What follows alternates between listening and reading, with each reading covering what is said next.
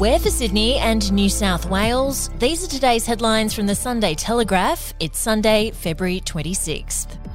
South Sydney Rabbitohs star Liam Knight might play up front in the world's toughest collision sport, but he's as vulnerable as anyone to the perils of mental health. Last year, the 27 year old forward had his season cut short by an illegal tackle that ruptured his ACL and MCL in his knee. He turned to binge drinking and prescription drugs, anything to escape the pain of two bouts of surgery, the depression, and the dark thoughts. Knight emerged from 28 days in a drug, alcohol, and gambling rehab centre late last last year. He still goes to Alcoholics Anonymous two nights a week and hasn't touched a drop since. And he's telling his story because he wants others to learn from it. And to read more, subscribe at dailytelegraph.com.au or download the app. Five women have separately alleged that young female students at a Hillsong college were taught to physically submit to their husbands, with one woman accusing the Christian megachurch of promoting a rape culture. The claims are made in a new podcast investigation called Faith on Trial, which spoke to dozens of the church's former members over the past six months. It's also uncovered a series of separate claims about sex and money, including questions over the tax arrangements for Hillsong's $23 million purchase of Melbourne's Festival Hall. Describing the claims as abhorrent, independent federal MP Andrew Wilkie has written to New South Wales Police Commissioner Karen Webb asking for an investigation. We'll be back after this.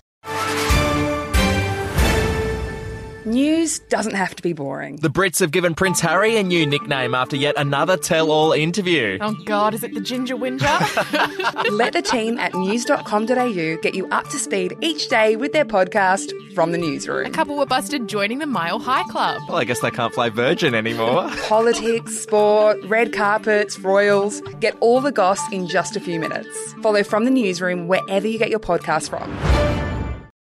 Nine months after defeat, ex PM Scott Morrison is comfortable, relaxed, and chilled, in the words of one of his former staff. In his first interview with the Sunday Telegraph since then, Mr. Morrison makes it clear he's at peace, his time at the top is over. He says the Shire has thrown its arms around him and wife Jenny, describing it as a pleasant time re engaging with his electorate, and the controversy over the revelation he'd secretly sworn himself into multiple ministries hasn't affected that homecoming. And first home buyers will be able to choose between paying an annual fee or stamp duty on their first and future homes under a state government policy to bolster home ownership. Buyers will be able to own as many as two homes at any given time and not pay stamp duty. That'll only apply if they buy a third home. And a $1.5 million price threshold on eligible properties will also increase by $50,000 each year under a policy the Coalition declares will save buyers tens of thousands. And that's your headlines. Catch the latest in breaking news and updates throughout the day by taking out a subscription at dailytelegraph.com.au. We'll have another update for you tomorrow.